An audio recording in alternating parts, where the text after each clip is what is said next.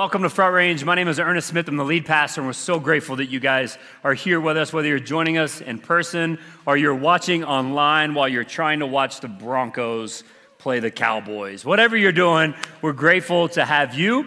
Uh, man, uh, I want to let you know about a couple things that are happening here at Front Range. Uh, first, next weekend, next Sunday, uh, we do this thing called Next Step with Front Range. Uh, it's an opportunity where you can come and discover what your next step is, whether you've been coming just a, a week or two or whether you've been coming for a few years. If you want to know and how to get more engaged as a church or how to, how to get more plugged in, then join us for Next Step with Front Range. Uh, it's next Sunday night. You can find out more information at our events page or on our app. We'll have childcare, food, all of that stuff for you. It's a great time to be able to uh, connect with other people in our church. Uh, second thing I want to let you know about is our Love and Action campaign that Steve just mentioned. Uh, you can find a little booklet uh, on your chair or a chair near you. Uh, and we said, hey, over the next few weeks, let's try to raise $120,000 that we're going to give away. Uh, and so far, we've been able to raise just over 15,000, which is awesome. Uh, we got a little ways to go. Uh, so we got about a month left to be able to raise the funds, and uh, all these funds, every dime that comes in, is going out.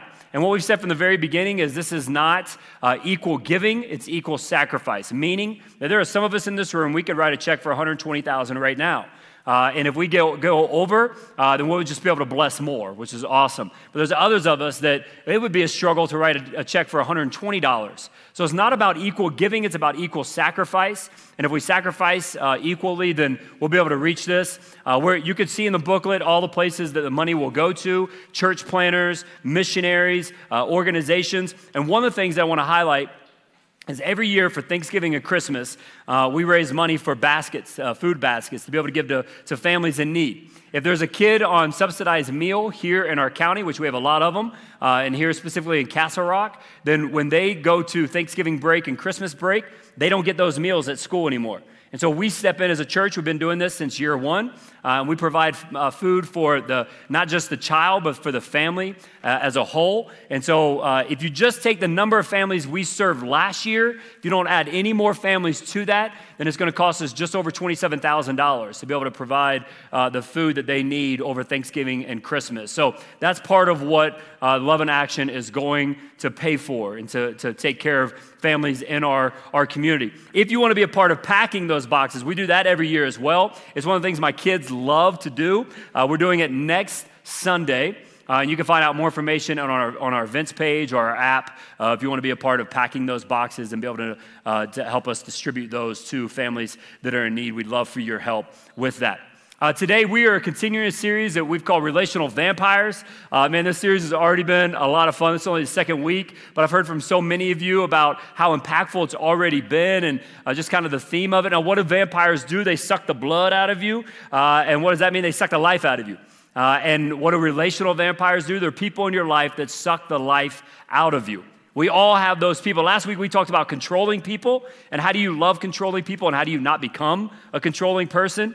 Uh, next week we're going to look at hypocritical people. So I'm really excited about that one. Uh, and then the last week is critical people. So we all have those people in our lives. And unfortunately, all of us can become those people. So uh, don't miss a week. Invite a neighbor because uh, I believe God is going to move in powerful ways. Uh, today we're going to look at needy people. And before we jump in, let's pray. Father, we come before you, and I thank you that you are right here in our midst.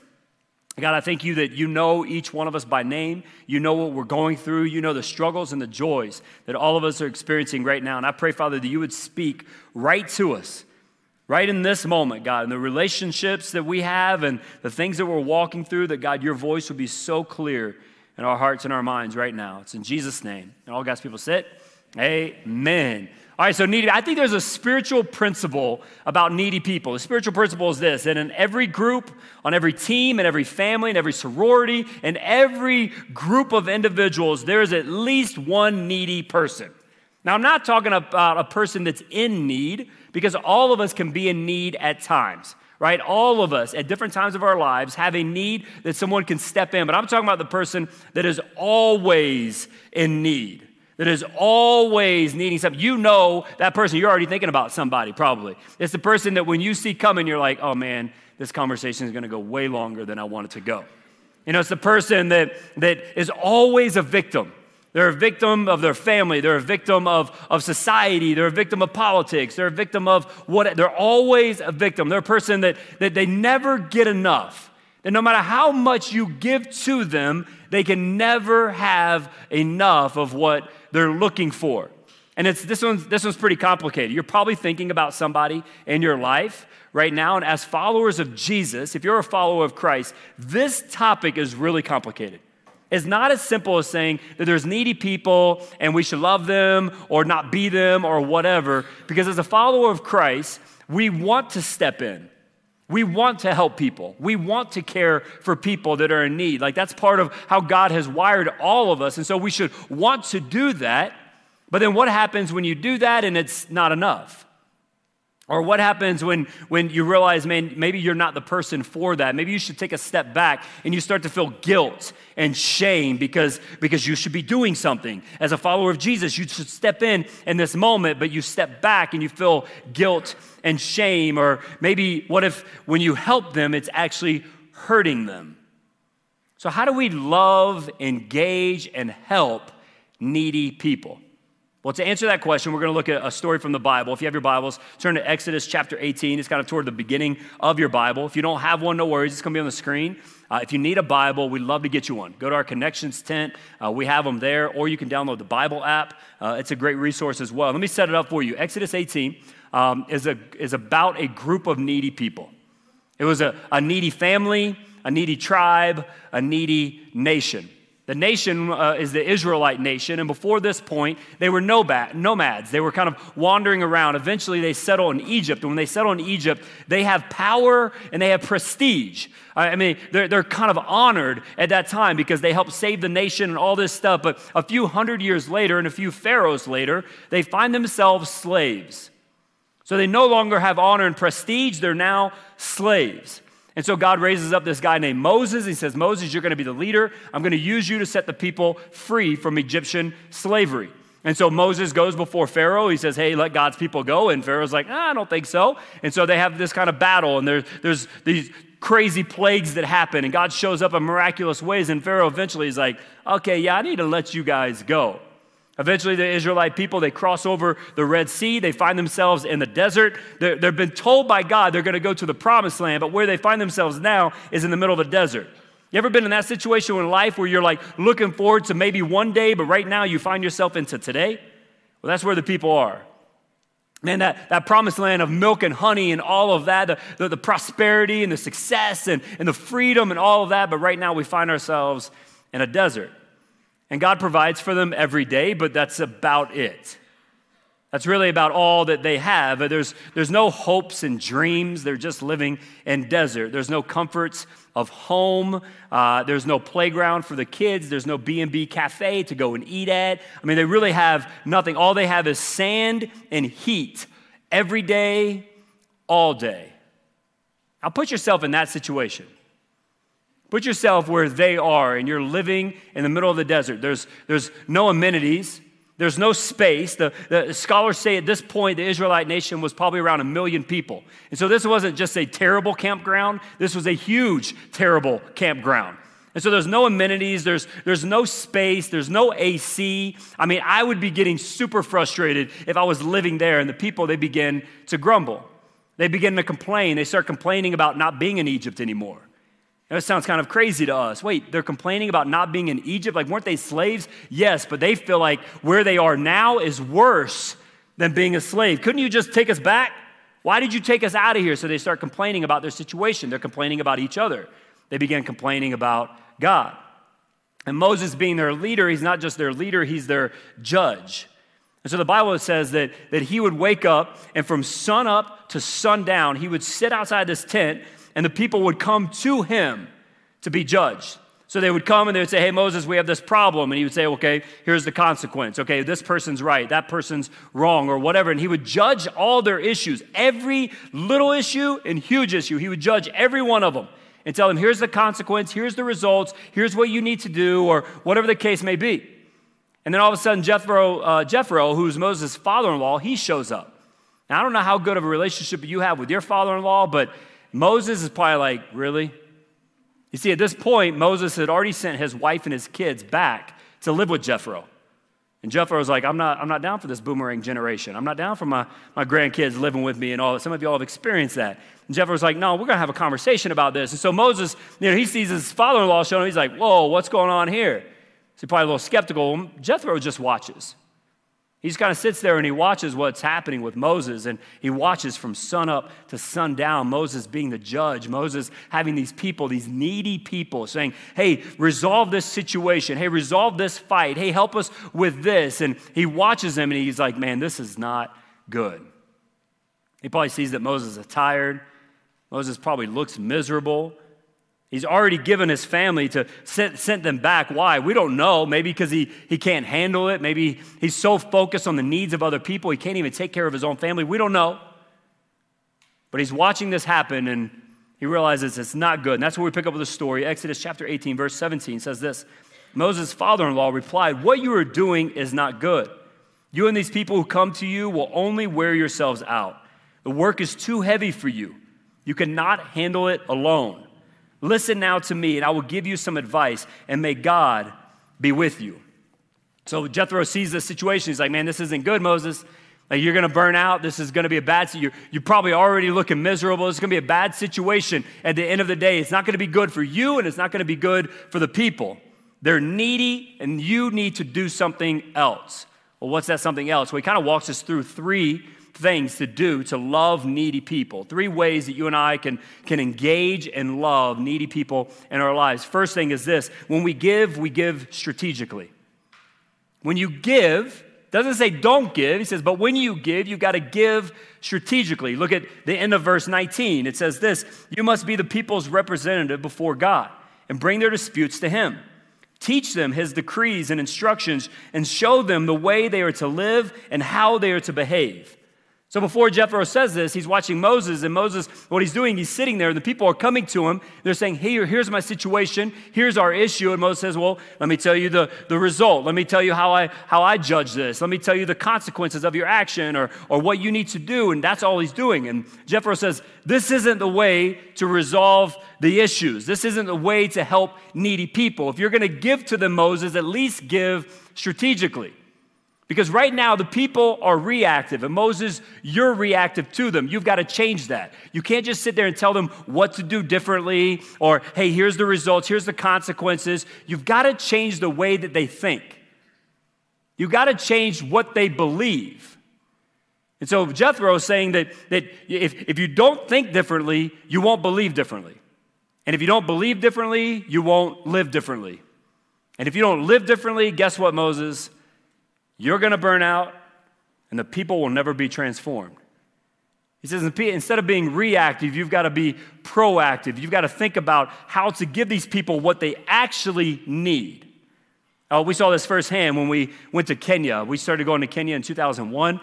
In 2005, uh, my wife and I and some others, we started a nonprofit called Bread of Life, and where we reach out to the unreached people groups of Kenya and South Sudan. And some of you, you've been on mission trips with Bread of Life. Some of you sponsor kids there and all of that. So some of you have a, a, pretty good gauge of it. But when we went there the first time, especially to this one particular village, man, we realized they had nothing.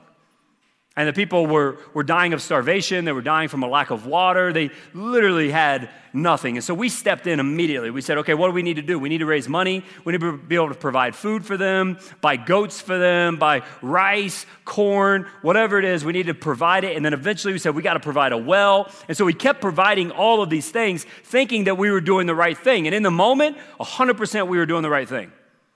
But then as we step back from it, we begin to see okay, there's been a lot of people over the years that have tried to help these people. They've dumped a lot of money into this community, and nothing has changed about the way they're living. That they're great people, they're incredible people. Some of my best friends live in that community, and yet there are people many times that would go, just go, Will you give us more? We need more. We have this need, we have that need. And so, as we step back from that, we began to see that, that us providing water and us providing food, although it was helping them survive, which obviously is a necessity, it wasn't changing anything about the community. So, we began to ask the question how do we get them engaged? How do we change what they think, to change how they believe, to change how they live? Because we can't just keep providing money, we can't just keep providing things for them. And so we began to ask, how do we get them engaged in it? So we, we started having them say, hey, if we're going to build a well, we need you guys to be a part of taking care of it and, and paying for some of the upkeep. If we're going to build a clinic to be able to help you and, and give you medical care and all of that, we need you to help build it. We need you to provide money to help build it. We'll also raise a lot of money, but we need you to be a part of it. We're going to build a school, if we're going to build a church, whatever it is, you have to be engaged. And their mindset began to change. That it wasn't just about what can we get from these people, but how do we change our community? How do we change the lives of others? And as we took an even further step back, we began to say, okay, now what do we need to do to change the direction of this community? So we thought, let's start a school. So we started one school, and that turned into three schools, and now we have a couple hundred kids that many of you are sponsoring and they get meals every day, they get medical care, and they get education. But we we started these schools because he said the only way to transform this community is to transform the way they think, the way they believe, and that will transform the way that they live. And so we started that, and we knew this was going to be a really long process. That it wasn't like, hey, let's do a couple years and these seven year olds will begin to run the community. No, it was like, let's start with the five year olds, and in 15, 20 years, their community will look vastly different. They'll see that they can be the doctors, that they can be the ones that are building the wells, that they can be the ones that are planting, that they can be the ones that are producing, that they're the ones in charge. They don't have to rely on Westerners anymore. Now, this is a really hard way to give. I mean, honestly, it'd be a whole lot easier if we just said, hey, let's just give them something immediately. Let's just give them some money. Let's just give them whatever it is. That's easier. It's easier to give immediately because, number one, it makes us feel good. It makes us feel good about ourselves when we can immediately just step into a need and go, oh, okay, I can give this. It makes us feel good, and it makes that person feel like they got what they needed. But it may not be what helps in the end. Sure, sometimes you have to, you have to step in. When we, when we provided the, the, the well and the food and all of that, and they needed that immediately, immediately, or they weren't going to survive. But then we had to begin to ask question. And the question is this if you want to help somebody, you want to give strategically, you have to ask, what does this person genuinely need? What does this person genuinely need. Not what's the immediate fix, not what do they want, not what can I give, but what do they genuinely need? When you ask that question, the, the answer might be this person genuinely needs professional counseling. Maybe instead of just meeting with a pastor, they need to go to somebody who, you know, has, has a degree in professional counseling. They can help with this thing. Maybe that's what they genuinely need. Maybe they genuinely need a marriage retreat. Maybe that just getting away and kind of getting together and, and focused time, maybe that's what they need. Or maybe they need a book or a podcast, or, or maybe they need budgeting help. I mean, I was talking to a guy after last service, and we were just talking about this idea. Like, no, I, I, don't know about you, but I have, I have two master's degrees and a doctorate, and I never took a class on budgeting.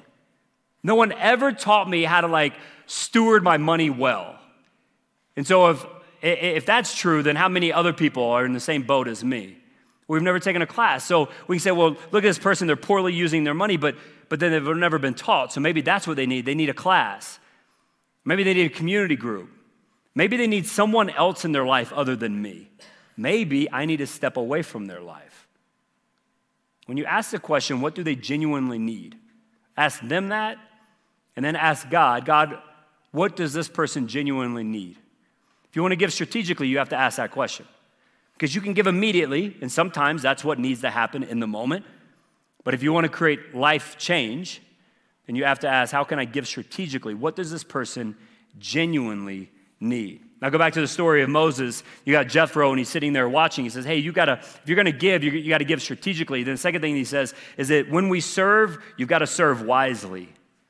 When we serve, we serve wisely. Look at verse 21. But select capable men from all the people, men who fear God, trustworthy men who hate dishonest gain, and appoint them as officials over thousands, hundreds, fifties, and tens. Have them serve as judges for the people at all times, but have them bring every difficult case to you. The simple cases they can decide themselves. That will make your load lighter because they will share it with you. So he says, You got to divide up the work. Like you can't do it all on your own. Moses. You have to, so choose people that, that can lead at different levels. And when they lead at different levels, then allow them to lead. Allow them to carry the burden with you. Only the difficult issues need to come to you. Let everything else go. Now, we kind of understand this principle that, that we can only carry so much in life. In fact, I'm going to kind of give you a real life demonstration. I, I need a volunteer. Uh, Matt, come on, buddy. Come on. Yep, I need you. Yep, I know. Everybody loves to volunteer or be voluntold for something. Give it up for Matt. Come on.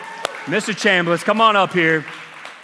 All right, so Matt, come stand over on this side. So I'm gonna give you kind of a real life example of how we all know that we have limits right? And we can't carry everything on our own. The best way to, to prove this is with groceries. Now, if you're a guy, you'd be lying to me and to the Lord and to yourself if you said that every time you got groceries, you weren't trying to carry all of it in yourself, right? Because we don't want to take multiple trips. Nobody wants to do that. We're too lazy for that. So we will carry as many bags as possible. So here's a bag for you. You can adjust it any way that you want. Here's another bag for you. Yep. Now these are your burdens. These are these are your own issues. The only the, the things that you know you need to focus on, and you need to work with your family, your work, you know things like that. But but then you want to help other people as well. So let's give you a few more of those. That's good. Yep. I got some more. We got a few more for you. So keep it coming. Yep. Let's do let's do some more. Yeah, you're gonna last a long time up here, buddy. By the way, you have to hold that the rest of the message. Uh, let's go some more. And then I need you to catch the eggs. Pretty good job, buddy. Pretty good job. Give it up for Matt right here. You're going to put them all down? You did a pretty good job. Pretty good job. Thanks for being voluntold. Now, here's the reality. So many times, we're trying to carry all of our own stuff. And then we want to help other people, so we just keep picking up. We just keep picking up. And here's the reality some of, this, uh, some of us in this room right now, we're already so overwhelmed. Some of us right now, because of your own situation. Like, exclude everybody else from your life right now. Your own situation is too overwhelming. You think about your marriage, your kids, your job, your health, whatever it may be, and it's just too much. You're carrying too much right now. Others of us, we're going at a pace that we cannot sustain. Others of us, we're, we're carrying our stuff. Maybe we're carrying a few other people's stuff, and we're going at a pace. Like Matt was able to hold most of it, drop the eggs, hold most of it. But then an hour later, I don't know. He's a strong guy, but I don't know. So some of us are going at a pace right now that's not sustainable. And so, how do you serve people wisely? How do you serve people in a way that you don't burn out, that you're not overloaded, that you're your best self for those that God places in your life? How did Moses serve wisely? Well, he did two things. Number one, he let others into his life. He let others into his life. This is what Jethro is telling him. Hey, you need to choose other people. There's other people in your life right now that want to help. Are you letting others into your life? Say you're overwhelmed right now with a work situation. Have you let your boss in? Have you let your coworkers in? Yeah, Ernest, you don't know my situation. There's no way I can tell my boss about what's going on. There's no way I can allow a coworker in. Maybe I, I don't know your situation. But what I do know is the pace is, un, is unsustainable. What about it with your kids?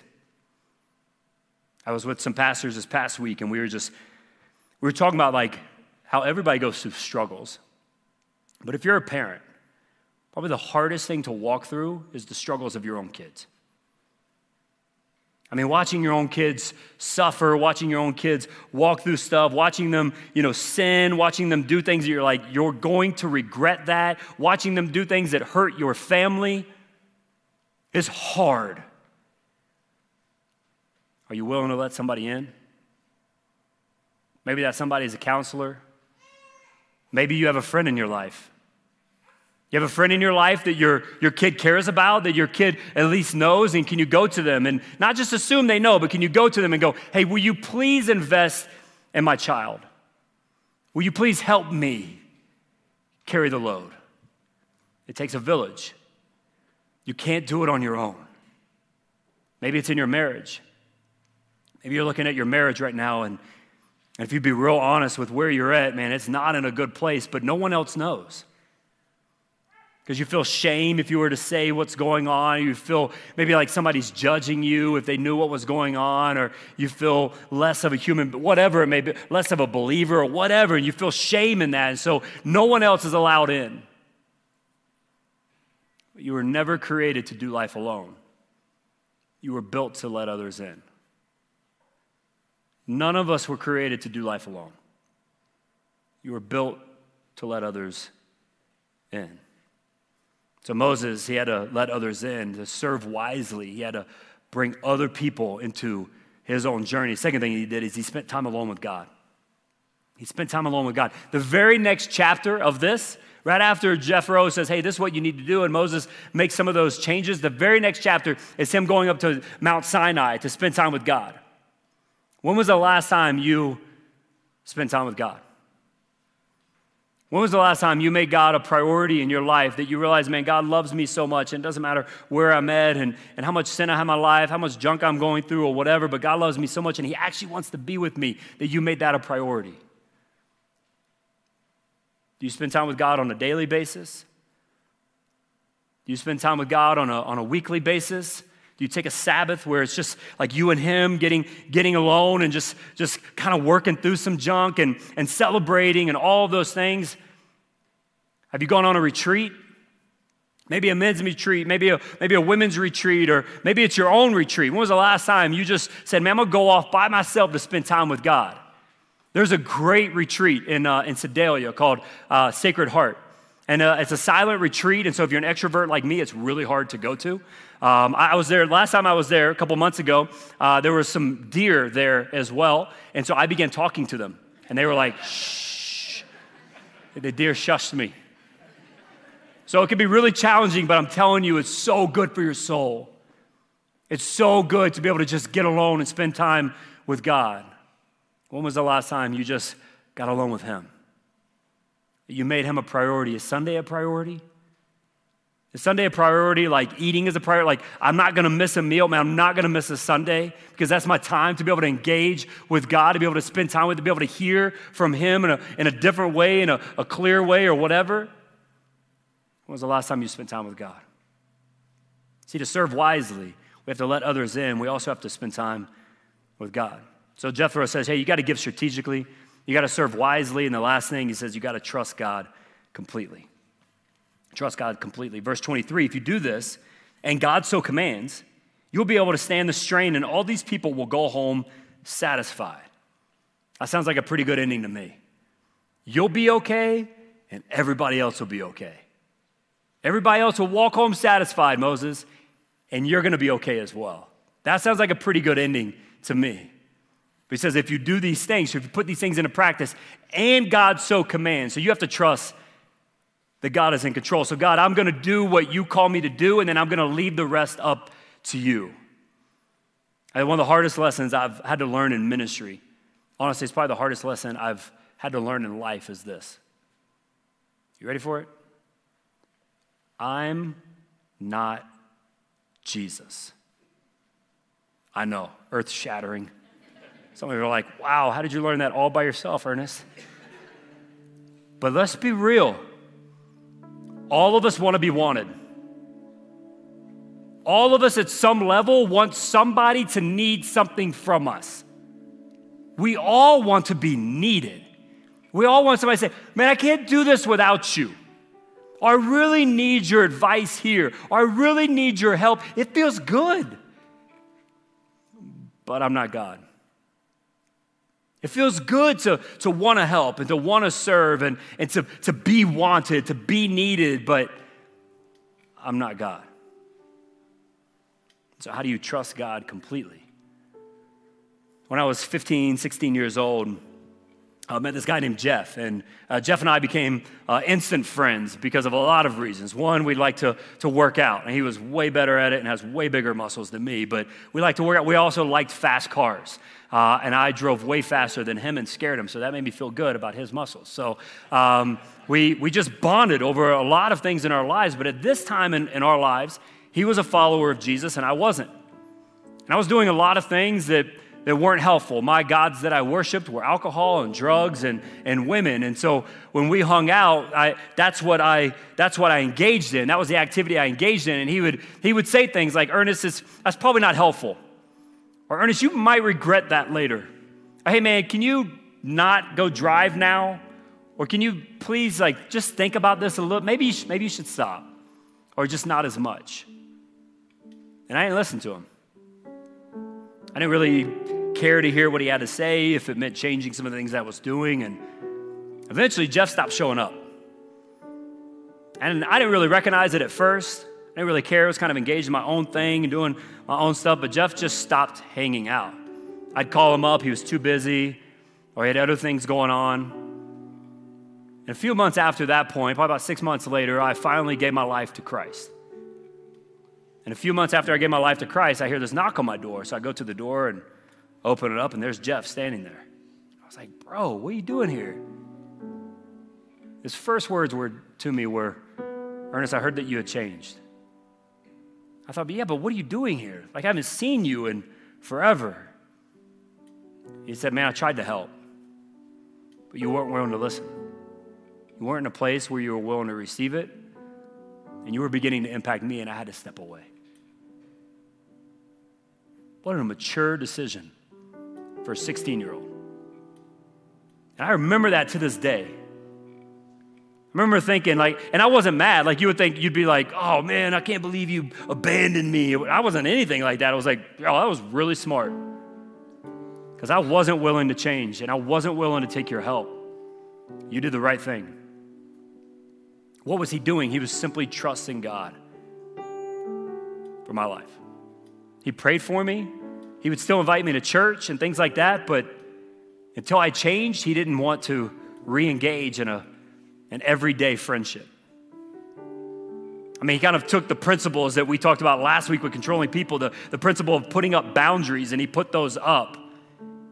And it was the exact right thing for him to do for himself and ultimately for our friendship. Now we're friends to this day. We're in each other's weddings, all of that, because he made the hard decision to walk away. He made the hard decision to trust God completely. So if you have needy people in your life, how do you respond? How do you love them and engage them well? Well, if you're going to give, give strategically. Ask what do they genuinely need? When you serve, serve wisely. Let others in, go to God, make sure you're spending time with Him so He's filling you up so that you can then let out. And then trust God completely with whatever the outcome's going to be. Now let's talk about the other side. What if we are the needy people? Some of us have been sitting here listening, going, I'm actually the needy one. I'm the one that's constantly needing something from somebody. And if that's you, if you can do that hard look at your life and admit that, I would say your first step is to come to Christ. Your first step is to turn to the one who will supply everything you need. You see, we go to the world for all these things thinking, man, I've got like this, this void of some sort. I, I need something. So we think if I had more money, or if I had more relationships, or if I had this, or if I had a kid, if I, whatever it may be. And we can do testimony after testimony up here of people going, you know what? I had all the money, it didn't work. You know what? I had the wife and the kids and all of that, and I was thinking that they would be able to provide what I needed, but they couldn't you know what? I had the job and the status and the power and all, but it still didn't give me what I had all the all the things, all the toys, the house, everything, and it still didn't give me what I needed. It's because the way that God wired you and created you, He created you, you in such a way that the only way you would get your needs met would be through a relationship with Him. What does that mean? It means us recognizing that we're all sinners and our sin separates us from God. So if you feel a void in your relationship with God, it's because of sin. And we all have it. The Bible says all have sinned and fallen short of the glory of God. So there's not a person in this room or watching online that would be like, I'm not sinner. We all are. The difference is what do you do with it? If you haven't come to Christ, or if you're like, man, I did a while ago, but I've been living my own life, doing my own thing, God's saying, why don't you come home today? Why don't you come home today? We had four individuals in service that made that decision last, last service. I believe we've got some people in here today that would say, you know what, that's kind of where I'm at. I've been needy and I've been looking for it in all these other areas, but I recognize I just need to come home. I need to accept Christ or recommit my life to Christ. So let's do this. Why don't you just bow your heads, close your eyes with me. And Father, I just ask right now that you would meet us where we are in this moment. God, you know who in this place, if we're to be real honest with ourselves, we'd say, man, I, I am. I, I, feel, I feel the separation between me and God.